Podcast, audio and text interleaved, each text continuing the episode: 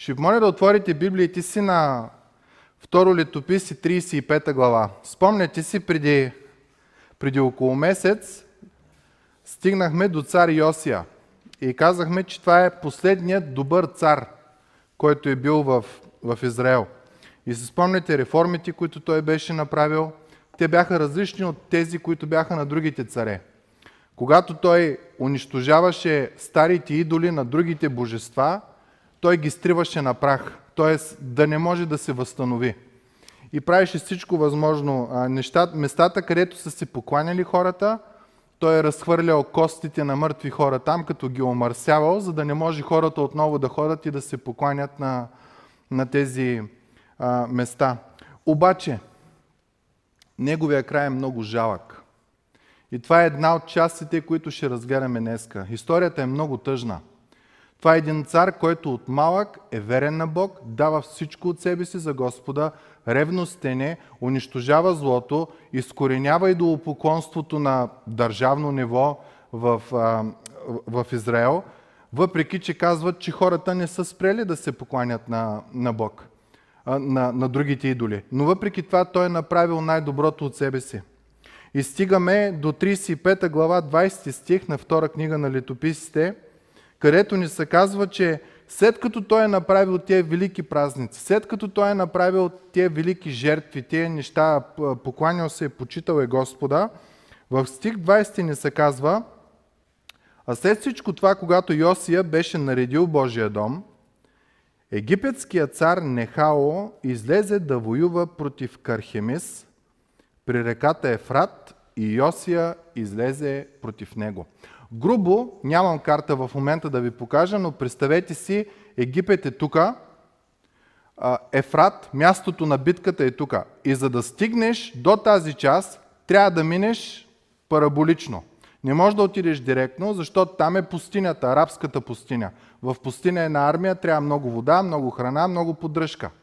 И начина по който те са го правили, те са минали Египет, Израел и оттам са слизани надолу към Ефрат, което е днешен Иран и Ирак, даже по-скоро е Ирак.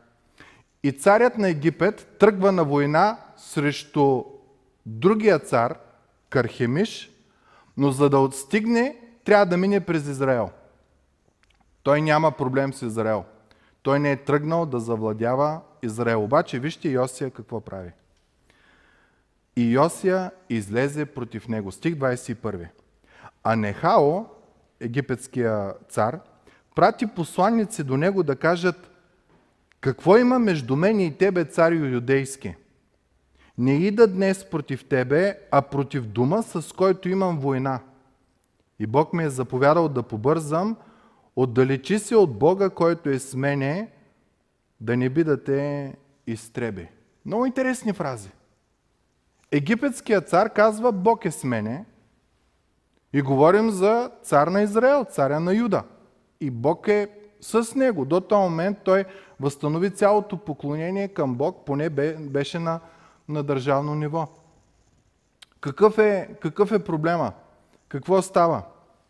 Обаче Йосия не отвърна лицето си от него, а се приготви да воюва против него и не послуша думите на Нехао, чуйте много интересен стих, които бяха от Божиите уста и дойде да се бие в долината Магедон. Ако сте чували за Армагедон, където една от битките ще бъде последното време, това е същата долина, където е била тази битка.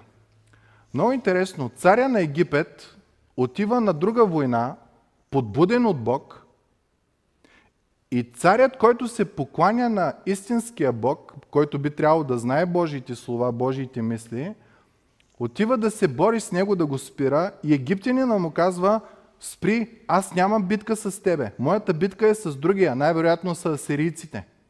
Аз нямам битка с тебе. Аз имам битка с тях и Бог ме изпраща и казва, тия думи са от Божиите уста. И трагичното в цялата история е, че той е цар, който толкова се покланя на Бог, толкова иска да е чист пред Бог, отиваш и кажеш, че срещу Божиите думи. Стих 21 отново ще прочита края.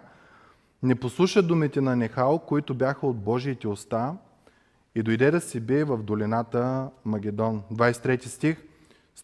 Стрелците улучиха цар Йосия и царят каза на слугите си, извадете ме от тук, защото съм тежко ранен. И така слугите го извадиха от колесницата, качиха го на втората му колесница и го докараха в Иерусалим. Той умря и беше погребан в гробищата на бащите си и цяла Юдея и Иерусалим жалееха за Йосия. Също и пророк Керемия плака за Йосия и всички певци и певици до днес напомнят за Йосия в плачовете си, които и направиха това обичай в Израел. И ето те са записани в плача. А останалите дела на Йосия и добродетелите му са ответни на предписаното в Господния закон и делата му, първите, последните са записани в книгата на Израилевите и Юдовите царе. Много мъчна история. Цар верен, предан на Бог, идва един момент от живота му, когато той не се съобразява с Божиите думи и загива. Толкова знаем от историята. Богословите спекулират. Някои от богословите казват, ами той е трябвало да се допита до пророците, трябвало да се допита до Господа, да види дали наистина това е от Бог или фарона египетския си ги измисля. Да, възможно е. Възможно и най-вероятно е това. Друг казва, че царят не е избирал правилно битките си. Очевидно тая битка не е била за Израел, не е била за Юда, не е била за Йосия. Тая битка изобщо не е трябвало да се води. Той е добър цар, е можел да управлява още 20-30 години, да има благоденствие на, на народа си. Обаче така се случва. Много тъжно. Какво може да научим от тази история, от този урок? Има битки, които се струва да водим, но има битки, които не си струва да водим. Може ли да се сетим кои са битките, които, които се струва да се, да, да се водят? Битката за спасение на дома ми, на твоя и на моя дом, на близките ни. Това най-често, мили приятели, е духовна битка. Аз познавам хора, които 35 години са се молили една сестра от църквата, нейният съпруг да повярва.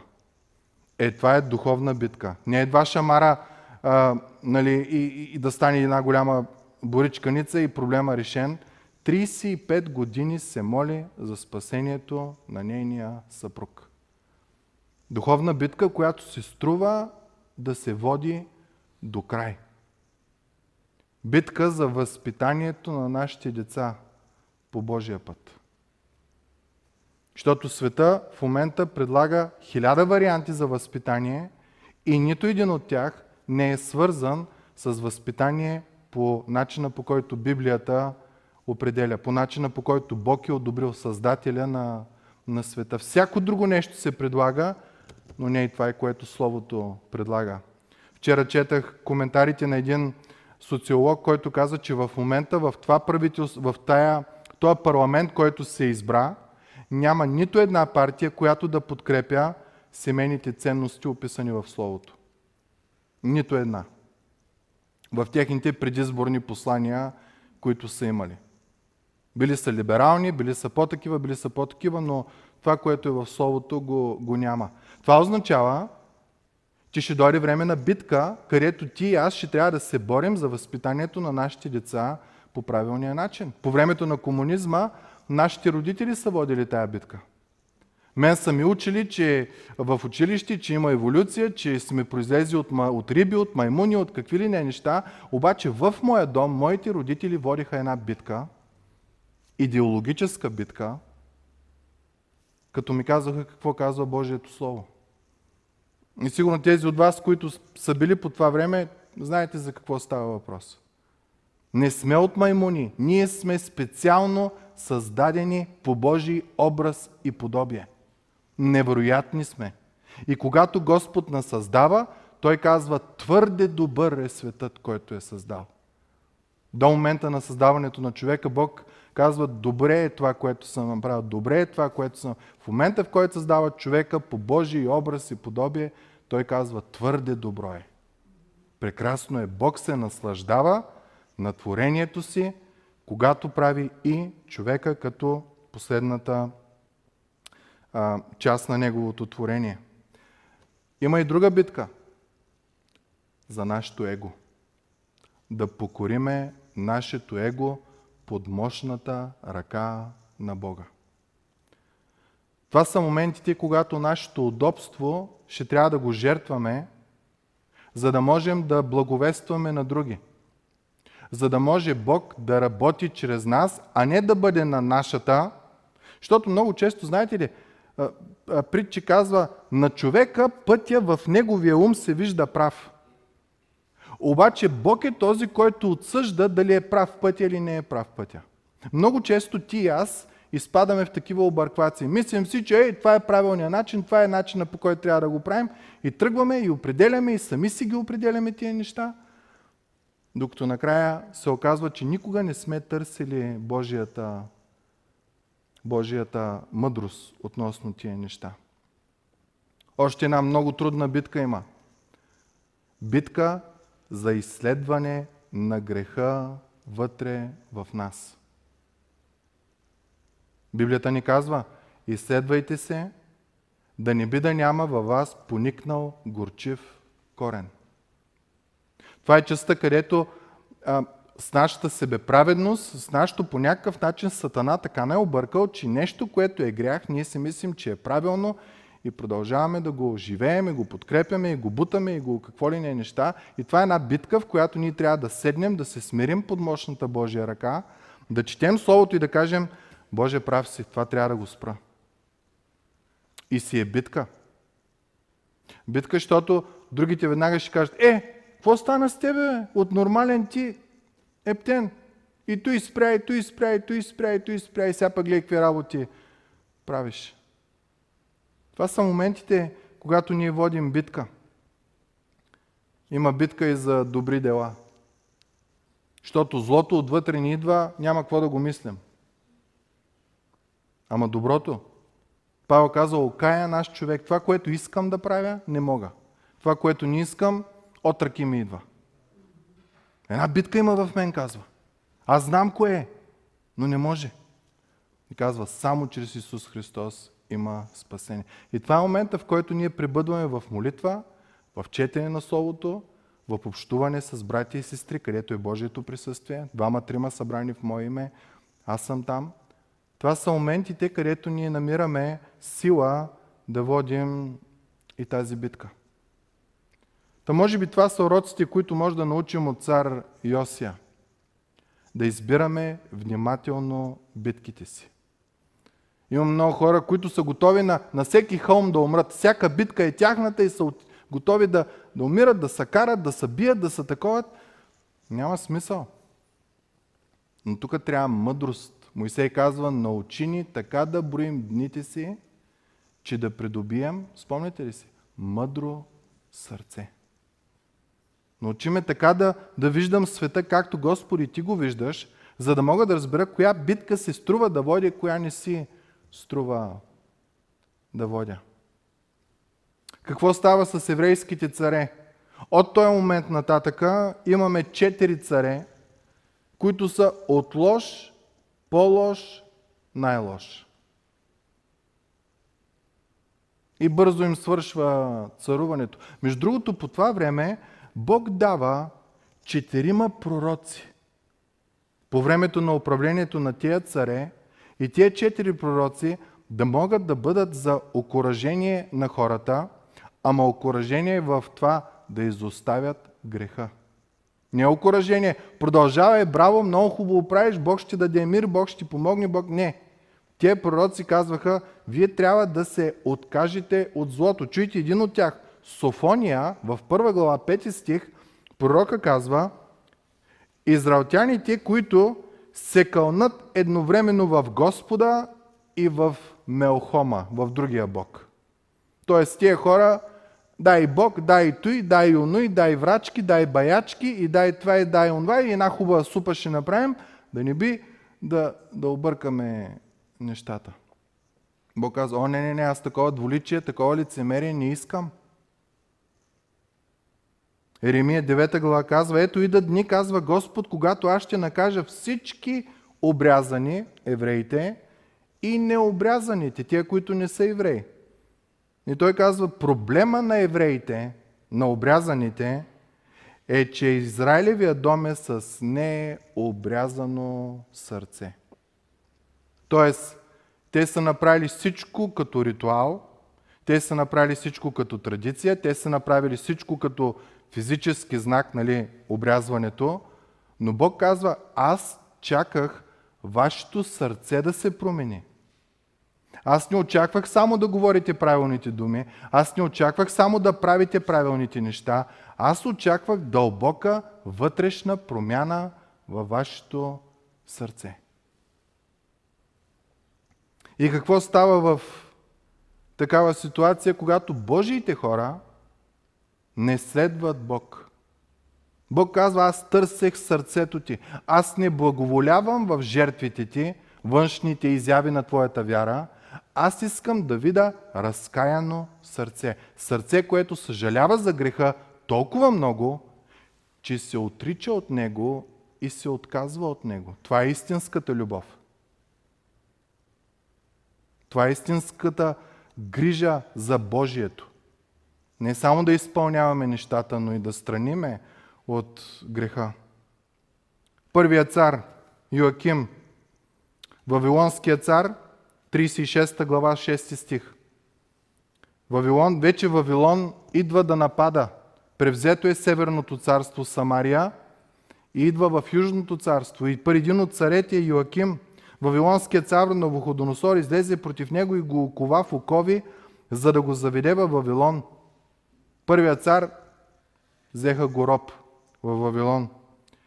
И Навуходоносор занесе Вавилон и от вещите на Господния дом и ги сложи в храма си в Вавилон. Значи, осъзнаваме ли тая нация как започва да се разпада? Царете, които не следват Бог, Бог позволява да бъдат отнесени като роби в другия народ.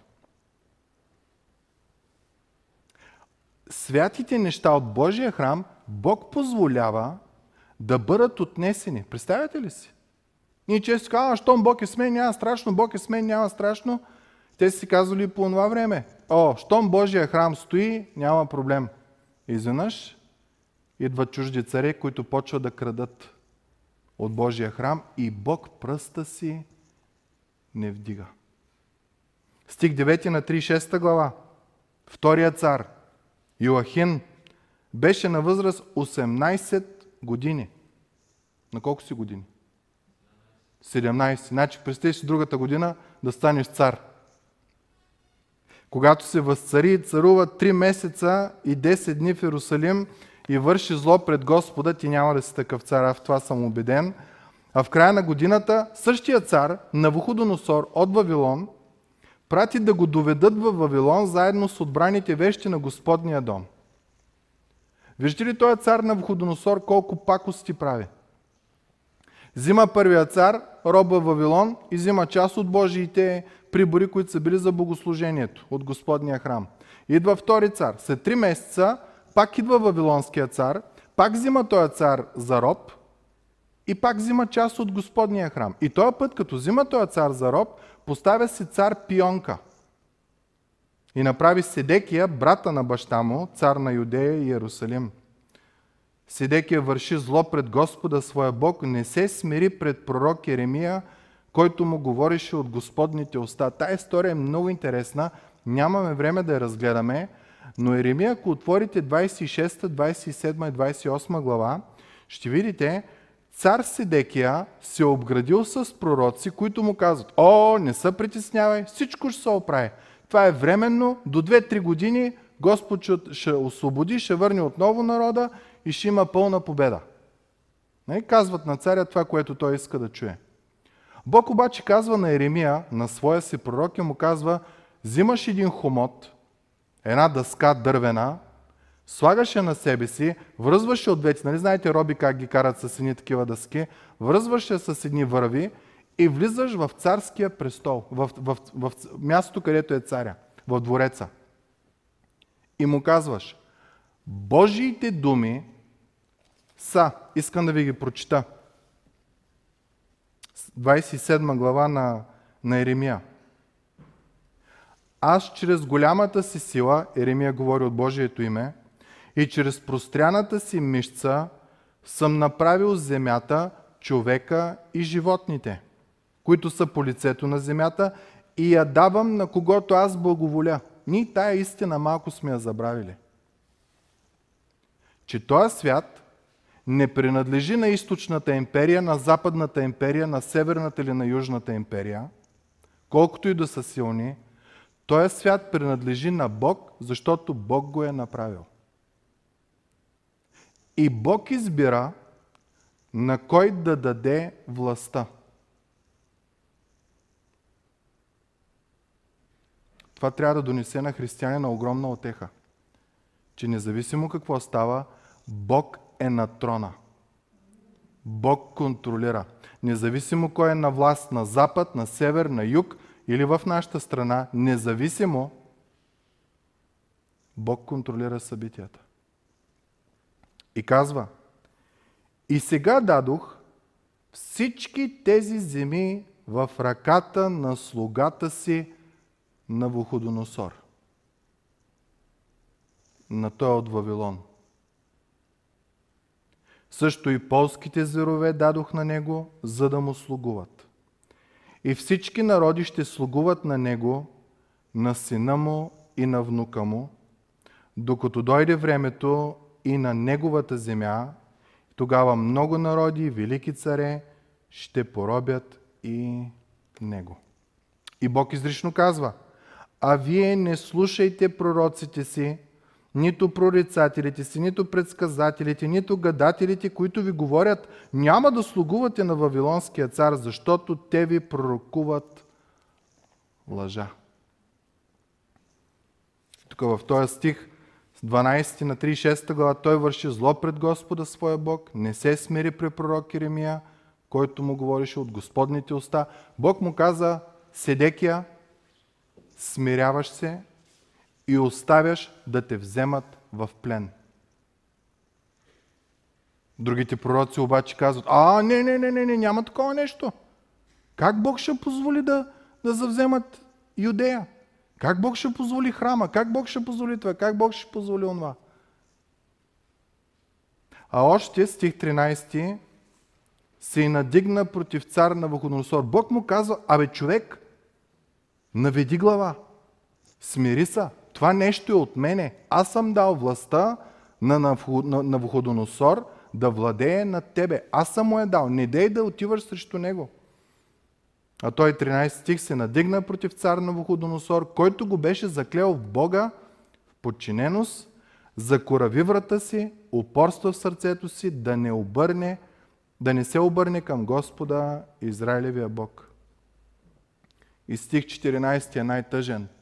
Не е само царя, който е бил против Бог. Чуйте, при, вси, при това всички по-главни свещеници – тия, които трябва да имат живата връзка с Бога, да наставляват хората в Божия път.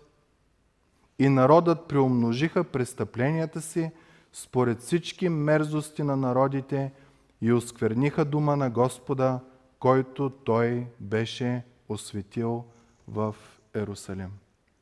Самите свещеници бяха започнали отново да се кланят на други богове. Проблема на Израел до този момент е идолопоклонство. Кланяш се на Бог, ама се кланяш и на Мардук, и се кланяш на Той, и се кланяш на Оня. В днешно време ние се кланяме на Бог, кланяме се на парите, кланяме се на властта, кланяме се на някои хора, които сме ги издигнали в комири. Не сме по-различни от хората тогава. Божието предупреждение е било внимавай – не дай по този начин да живееш. Стих 15 на 36 глава. А Господ Бог на бащите им ги предупреждаваше чрез своите посланници, като ставаше рано и ги пращаше, защото жалеше народа си и обиталището си. Каква невероятна Божия любов! Уния плюят в Божието лице, отиват в храма му, правят се на голямата работа, излизат, влизат във втория храм, който нищо общо няма с Бог, но Господ жалеше народа си. Спомняте ли си за някой друг, може би 500-600 години след това, който отново го заплюваха? И му казваха, ако си голямата работа, слез от, от кръста. Спомните ли си какви думи той каза? Господи, прости им, защото те не знаят какво вършат. Същия Бог. Той не се променя. По времето на Вавилон той жалеше народа си. Не искаше народа да отива в зло. И правеше всичко възможно. Неговите хора от ранина да са там, като може злия да се събуди, първото нещо, което да чуе, да бъде Божието изобличение, да остави пътя си. Затова пастир Илия наокоръжаваше в тия няколко служби, до които беше рано да ставаме и да се молим и да искаме Господ да ни говори. Защото тогава мозъка ни е бистър. Не е вечерта, когато е напълнен с всички филми, с всички караници, с всички атаки и неща, които сме имали в, в това. Сутрин рано на бистър ум това нещо да става молитвата и четенето на Словото и да искаме Господ да ни говори. И причината е една, защото Господ жали тебе и мене. Господ ни обича. Господ иска ние да се поправим. Иска да изоставим пътищата и това изоставяне, мили братя и сестри, ще ви кажа, че е цял живот. Няма лицемер между нас, който да каже, о, аз и Бог сме, всичко ни е наред. Няма такова нещо. Борба непрестанна е то наш живот, пеем една песен. Против Сатана, смъртта и греха. Но понеже Бог те жали, Той те кани всяка сутрин, всеки ден, чрез Словото си, в молитва, чрез общуване с братя и сестри, да отидеш при Него. И отговора какъв беше на тия хора, които Господ изпращаше. Дано не е същия като нашия. Стих 16. Но те се присмиваха на Божиите посланници. Презираха словата на Господа и се подиграваха с пророците му, докато гневът му се издигна против народа му, така че нямаше изцеление. Тоест дойде момент, когато Господ каза, добре, вашата воля да бъде. И тук идва трудния въпрос.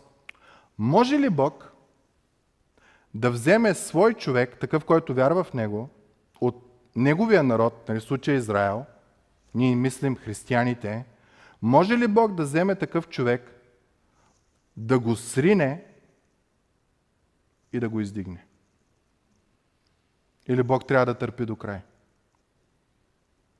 Тия хора са подиграваха на Божите посланици, презираха словата на Господа, подиграваха се с пророците и един момент Бог каза, добре, нека бъде вашата воля. Щом искате без мен, нека ви покаже какво е живот без мен. Затова той доведе против тях халдейския цар, който изби младите им с меч, вътре в дома на светилището им, не пожали нито юноша, нито девица, нито старец, нито белокос, всички предаде в ръката му. А оцелелите от меч отведе в Вавилон, където станаха слуги на него и на синовете му. Страхотна история. Бог им казваше, хора, не дейте така. Това не е добро. 500 години. Времето на царете от Самуил до Седекия, последния цар, е 500 години. 500 години Господ ги е предупреждавал, не дейте, не дейте, не дейте. Като говорим за дълготърпение, не може да се сравни с нашото търпя, търпя и накрая 500 години Господ ги е предупреждавал. Ма хората са си казали, а, той Бог блафира, лъже. Той е милостив, търпелив, любов. Той ще се грижи за нас. Яков казва една невероятна фраза. Колко много ни обича Бог. Бог и до завист ревнува за духа, който е вселил в нас. Тоест Бог идва и умира за тебе и за мене. Това ще го празнуваме след три седмици. Възкресение Христово. Толкова е голяма любовта му към тебе и към мене, че той не иска ние да отидем в ада, идва и се жертва, за да може ти и аз да не вкусим от наказанието, което нашия грях докарва. И ние си казваме, ами хубаво, благодаря ти Господи, от нататък аз ще се оправя. Словото казва, о не, не, не, Бог те е възлюбил. Ама така те е възлюбил, както никой никога до сега не те е обичал. До завист ревнува духа, който е в тебе. По света ли вървиш или по Бог вървиш? Когато вървиш по света, Бог ревнува, защото е дал живота си за тебе, за да те изкупи. Преди време разговарях с един човек, който ми казваше, не знам дали този път християнски е за мене. Струва ми се доста труден. Викам, значи не искаш Бог да ти прощава греховете, не искаш Христовата кръв да бъде пролята за тебе, не искаш Бог да ти благославя, Бог да ти отишава, Бог да ти дава радост, Бог да ти дава мир, Бог да ти дава отеха, Бог да ти дава сила, когато си в немощ, когато си изплашен да има към кой да си. Ама не, не, аз такова не съм казал. Ми какво означава не знам дали този път е за... Този път е благословен път. Той не е да нарамиш една огромна раница и да влачиш още повече. Не, това е път на връзка с един, който толкова ти обича, че не е готов, ами е умрял за тебе. И те жали. Може ли да ти унищожи? С штракане на пръст. За всеки един грях, който си направил. Библията казва, един грях целият закон. България е така. Една кокошка да си откраднал, осъден си. И когато се издава бележка за това свидетелство за съдимост, пише съден. Което означава, че си нарушил закона. Не пише, че си откраднал кокошка или че си откраднал един милион. Пише, че си виновен. В Божиите очи ние всички сме виновни. Но Той ни жали. Но Той ни обича. И ако можем да си представим историята на Божия народ, ще ви моля само да, да си представим. Бог изважда Авраам от Ур Халдейски, който се намира в днешен Ирак. Бог го изважда от там и го вкарва в една земя и му казва, това е обещаната земя, тая земя ще дам на тебе и на потомството ти. По времето на Соломон, в тая земя, спомняте ли си кое беше уникалното? Среброто се считаше за нищо. Тоест Бог не само ги изведе от там, даде им хубава земя, благослови ги, прег благослови ги. Спомняте ли си по времето на Соломон, кой дойде да види за тая мъдрост, която беше там? Савската царица. Тя дойде, за да види откъде е тая мъдрост, откъде е то велик народ. И Соломон, спомняте ли си какво е показа? Божия храм. Показа и Бог, който е толкова велик. Бог им даде себе си, Бог им даде закона на този народ. Той не ги остави сираци. Бог им каза, следвайте ме, слушайте ме и ще ви направя да сте за благословение на целия свят. Няма да управлявате целия свят, но ще благославяте целия свят. И какво стана? 500 години след това Бог ги предаде в ръцете на чужди народи. И Вавилон, мили приятели, е много близко до Ур Халдейски. Бог ги върна обратно от там, откъдето започна Авраам. Срина ги. Срина този народ. Каза им, искате да, да сте идолопоклонници, сега ще ви направя да живеете в народ, който е идолопоклонник и който ще ви управлява. И това, пророч... и, и това, това наказание продължава 70 години. Знаете ли защо 70? Текста го обяснява. Бог беше заповядал на Израел на всеки 7 години да има една година, която да се казва година на почивката, шабат. В тая година израелтяните не трябваше да работят. Трябваше да оставят земята да почива, да се възстановява. Като умисъла беше, ти няма да работиш, за да можеш да се научиш да разчиташ, че Бог ще снабди твоите нужди. Разберете ли? Това е много силно. Не е само да не работиш, да не пипаш, да не, да не правиш това. Ти го правиш, за да се научиш да разчиташ на Господа. През тези 500 години, нито един път, тая година, Шабат не беше празнувана. На хората нямаха доверие в Бог. Как цяла година няма да обработвам полето? Как Господ ще се грижи за мене? Аз трябва да работя, трябва да се доказвам, трябва тия неща. 70 години са 7, 70 по 7 години е 49. За 500-те години, когато не се е изпълнявал този шабат, Господ ги закарва роби в друга земя, за да може всичките тези 70 съботи, които не са били отпразнувани, съботни години, земята да може да си почине. Бог не се променя. Бог остава същия. И целта на това отиване в Вавилон беше двояка. Първата да разберат, че Господ е господар на земята. Ако Бог каже утре няма дъжд и всички язовири отиват на кино. Онова общество е било аграрно общество. Ние не сме аграрно, толкова колкото са били те. И въпреки това, дойде ли суша и ние втасваме. Цялата земя, абсолютно всичко принадлежи на Бог. Това е първият урок, който Израел трябваше да научи. Те не са празнували седмата година, защото са си казвали, о, ние трябва да, колкото може да трупаме, че как така цяла година няма да работя, да разчитам на Господа. Трябва да работят. Това е било първото. И второто нещо е да се научат да разчитат на Бог. Значи първото е да осъзнаят, че Бог притежава земята. Второто е да се научат да разчитат на Бог.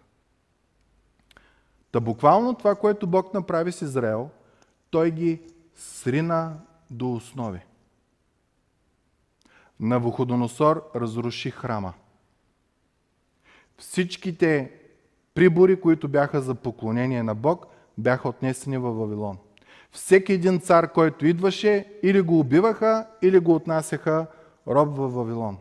И накрая целият народ замина в Вавилон в робство. Обратно там, откъдето Аврам беше тръгнал в началото. Бог срина Израел до основи. И някой ще си каже, ама, нали те са Божия народ? Как така ги, ги срива? За да може да издигне нов вид народ. Искам да ви прочита. Господ дава обещание в, а, а, чрез пророк Еремия в 31 глава. Значи те са роби в Вавилон и Господ по време на това робство, чрез пророк Еремия казва следното. Ида дни, казва Господ, когато ще сключа с Израилевия дом и с Юдовия дом, помните, те бяха разделени две царства, Бог казва, аз ще ги обединя отново. Ще сключа нов завет, ново обещание ще направя нещо ново. Не такъв завет, какъвто сключих с бащите им в деня, когато ги хванах за ръка, за да ги изведа от египетската земя, защото те престъпиха, те се подиграха на оня завет, поради което аз се отвърнах от тях, казва Господ. Вие сте във Вавилон, в робство, защото нарушихте първото обещание. И вместо да ви унищожа напълно, аз ще направя ново обещание. Защо? Защото Господ жали народа си. Господ жали тебе и мене. Но ето завета, който ще сключа с Израилевия дом след онези дни, казва Господ. Ще положа закона си във вътрешностите им и ще го напиша на сърцата им. По това време закона те са го носили на, едно, на една плочка на челото, казало се Тефилим. И после са го вързвали а, на, един, на една голяма каишка на ръката си и всеки път увиват и развиват и си напомнят закона, който е началото. Нали? Бог казва, не, не, ще дойде време, когато всичко това ще бъде вътре в сърцето ти. Когато кажеш, че ме обичаш, ще бъде от сърце. Няма да бъде лицемерно. И продължава. Аз ще бъда техен Бог, те ще бъдат мой народ. И няма вече да учат всеки ближния си и всеки брат си да казват, познай Господа, защото Бог казва, всички ще ме познаят. От най-малкия до най-големия между тях. Защото най-прекрасните думи ще простя беззаконието им и греха им няма да помня вече. Какво прави Бог? Жален народа си. И част от това жалене срива ги до основи, за да може да издигне един нов народ с нов завет, който е написан на сърцата им. Мили братко и сестро, не знам дали осъзнаваш, но тук се говори за тебе и за мене. За християните. Ние не следваме традиции, обичаи, които са описани в Стария е, закон. Следваме моралните принципи. Божия закон е написан на сърцата ни. В неделя, като дойдем на служба, ще видим, че Исус казва, че е време хората да се покланят на Бог с дух и истина. Най-невероятните думи, които някога са били казвани относно поклонението към Бог. С дух и истина. И какво прави Бог? Казва, ще дойдат дни, когато това нещо ще се случи. 36 глава на второ летописи ни описва, когато се изпълват тези 70 години, какво става. 22 стих на 36 глава. А в първата година на персийския цар Кир, който вече е завладял Вавилон, за да се изпълни Господното слово, изговорено чрез устата на Еремия, което и сега го дискутирахме, Господ подбуди духа на персийския цар Кир и той прогласи по цялото си царство и писменно обяви, 23 стих, така казва персийският цар Кир, Небесният Бог Ехова ми е дал всички царства на света. И той ме е заръчал да му построя дом в Ерусалим, който е в Юдея. И така, който между вас от целия негов народ е съгласен, Ехова неговия бот да бъде с него, нека тръгне за родната си земя. Това, което описва края на второ летописи, последните стихове, ние можем да го видим в така наречения цилиндър на Кир. По това време, когато един цар иска да пише нещо, той взима един камък във формата на цилиндър и започват да пишат неговите хора, като това се нарича клинопис. Това е като глина и те са извайвали глината с чертичките, които виждате. Това е било тяхното писание. И това е документа, който се споменава в 22 стих. А в първата година на Пресийския цар Кир, за да се изпълни Господното слово, изговорено чрез устата на Еремия, Господ подбуди духа на Пресийския цар, той прогласи по цялото си царство, още и писмено обяви. Е, това е писменото нещо. В това писмено нещо Кир казва, Бог ми е дал цялата власт на всички царства. Това, което искам аз да направя е да върна народите обратно в тия царства, от които са, да възстановя градовете им, да възстановя храмовете им, да възстановя поклонението към божествата им. Той говори за всички народи. Това, което ние имаме във второ литописи, 36 глава, са думите, които царят е изпратил директно към еврейския народ. Ето, можем да ги прочетем още веднъж от 23 стих. Така казва персийския цар Кир, небесния Бог, който Ехова ми е дал всички царства на света и той ми е заръчал да му построя дом в Иерусалим, който е в Юдея. И така, който между вас от целия негов народ е съгласен, Ехова неговия Бог да бъде с него, нека тръгне за родната земя. И ги пуска обратно. И следващите книги в Библията хронологически са Ездра и Неемия. Това са двете групи, които първи тръгват да се връщат обратно в Израел. Единия възстановява храма, другия възстановява крепостните стени. Следващата книга е книгата Естир, защото не всички евреи очевидно се връщат в Иерусалим, някои остават в Вавилон. Какво става с тия хора, за които Господ, а, които не искат да се върнат в Иерусалим, а искат да останат в Вавилон? Затова ще го научим следващия път. От следващия път започваме да изучаваме книгата Естир. Тия, които са се върнали, знаем. Ама тия, които остават, какво става в техния живот? Една страхотна история за един народ. 500 години Господ ги е предупреждавал спри, не дей, спри, не дей. Те си казвали Бог блафира. Идва момент, в който Господ казва е не блафирам. И ги срива до основи. Основният проблем на Израел до това време е идолопоклонството, поклонение на други божества. Бог ги срива до основи и казва, правя нов завет. Аз съм Бог, те ще са мой народ. Закона ми няма да е написан, закона ми ще бъде в сърцата им. Това, което четат, ще влезе в сърцата им. Ще променя техния характер. Няма само да пише всеки понеделник, всяка неделя и всяка такова на църква и ние да отиваме на църква. Отвътре ще ти идва това желание да идваш. Отвътре ще ти идва желанието да прославяш Бога. Отвътре ще ти идва нуждата да се молиш. Отвътре ще ти идва да благодариш на Бога. Отвътре ще ти идва да търсиш Бога на ранина вечер, когато е, ще искаш да имаш връзка с Него. Това казва Бог. Това е новото нещо, което аз ще направя.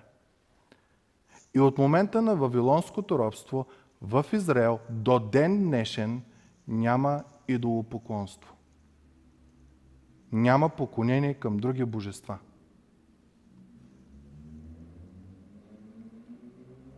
Какво научаваме от тази история? Господ владее всичко. И земята, и Бог може да управлява царете по Негово осмотрение. Дали е Вавилонския цар, дали е еврейския цар, дали е египетския цар, няма значение. Той ръководи всичко. Това, което Бог го интересува е не кой владее, а кое сърце е съвършенно разположено към Него. Това е най-великият стих за мене в Стария Завет. Божиите очи, казва, тичат нагоре и надолу, Бог оглежда цялата земя, образно казано, като Той търси хора, чието сърца са съвършенно разположени към Него, за да може Той да се покаже мощен и силен в техния живот. Докато това нещо Той го прави, Той управлява и света. Нищо на този свят не става извън Божията воля и Божията власт. Колкото и странно да звучи в Твоя и в моя ум. Той е сътворил и Той владее. И те, които го познават, имат специална връзка с Него, която днес аз бих е озаглавил Той жалее народа си. Той пази народа си. Ако аз и ти упорстваме в нашия грях, упорстваме да не искаме да бъдем в добра връзка с Бог. Казваме, Господи, нали ходя на църква два пъти в седмицата? Стига ти толкова. Бог от ревност към тебе ще те срине и ще те издигне наново. Защото те жали. Той не иска ти да отидеш в ада. Той не иска ти да се загубиш спасението. Той не иска ти да станеш 10 пъти по-зле, отколкото си бил преди. Спомняте ли си Исус разказва тази история? От човек един дух излиза, няма къде да отиде, връща се пак, гледа, ми то празно. И идва и взима още седем духа и състоянието на човека става седем пъти по-зле от предишното. Бог те жали, мили братко и сестро. Господ ни благославя, възстановява, дори да напосече понякога. Дори да насрине. Еврей казва, той наказва, той бие, както баща който обича. Баща не бие чуждите деца. Баща бие своето си. Защото го обича. Защото не иска то да бъде вагабонта, който е. Така Бог се отнася към нас. Да бъде слава на името Му. И те истории, които научихме от царете, да знаем едно, на Бог може на 100% да се разчита. Като даде обещание, като даде предупреждение, разчитай на Него. И търси Господ с цялото си сърце. Защото Бог казва, не ми трябват жертвите ви, не ми трябват традициите, не ми трябват обичаите ви. Виждам какво става. С едното уста правиш това, това, това, с другата отиваш, псуваш, убиваш, колиш, крадеш. Искам сърцето ти, за да дойде мир в живота ти, за да дойде благословение в живота ти, за да дойде радост, че познаваш Бога. Господ да ни благослови. Нека да си помолим. Отче святи и праведни, заставаме при Тебе с благодарни сърца за Твоята милост и благост. Заставаме при Тебе, Спасителю, с огромно смирение. Една история от 500 години на толкова много царе, по-велики от нас, беше разкрита пред нас, Господи, в Словото и ние може да я четеме и да научим невероятни неща за Тебе. Че Ти си Бог, който ревнуваш, който жалиш, който наказваш, но като баща, който обича. Ти моля, Господи, ако в този момент ти изобличаваш някой за греха му, нека да дойде това истинско покаяние в тях да оставят този грях и да те прославят. И да дойде този мир, който само ти даваш. Мир на прошка и мир на възстановяване. Благодарим ти, Господи, за тая любов и грижа. В името на Исус. Амин.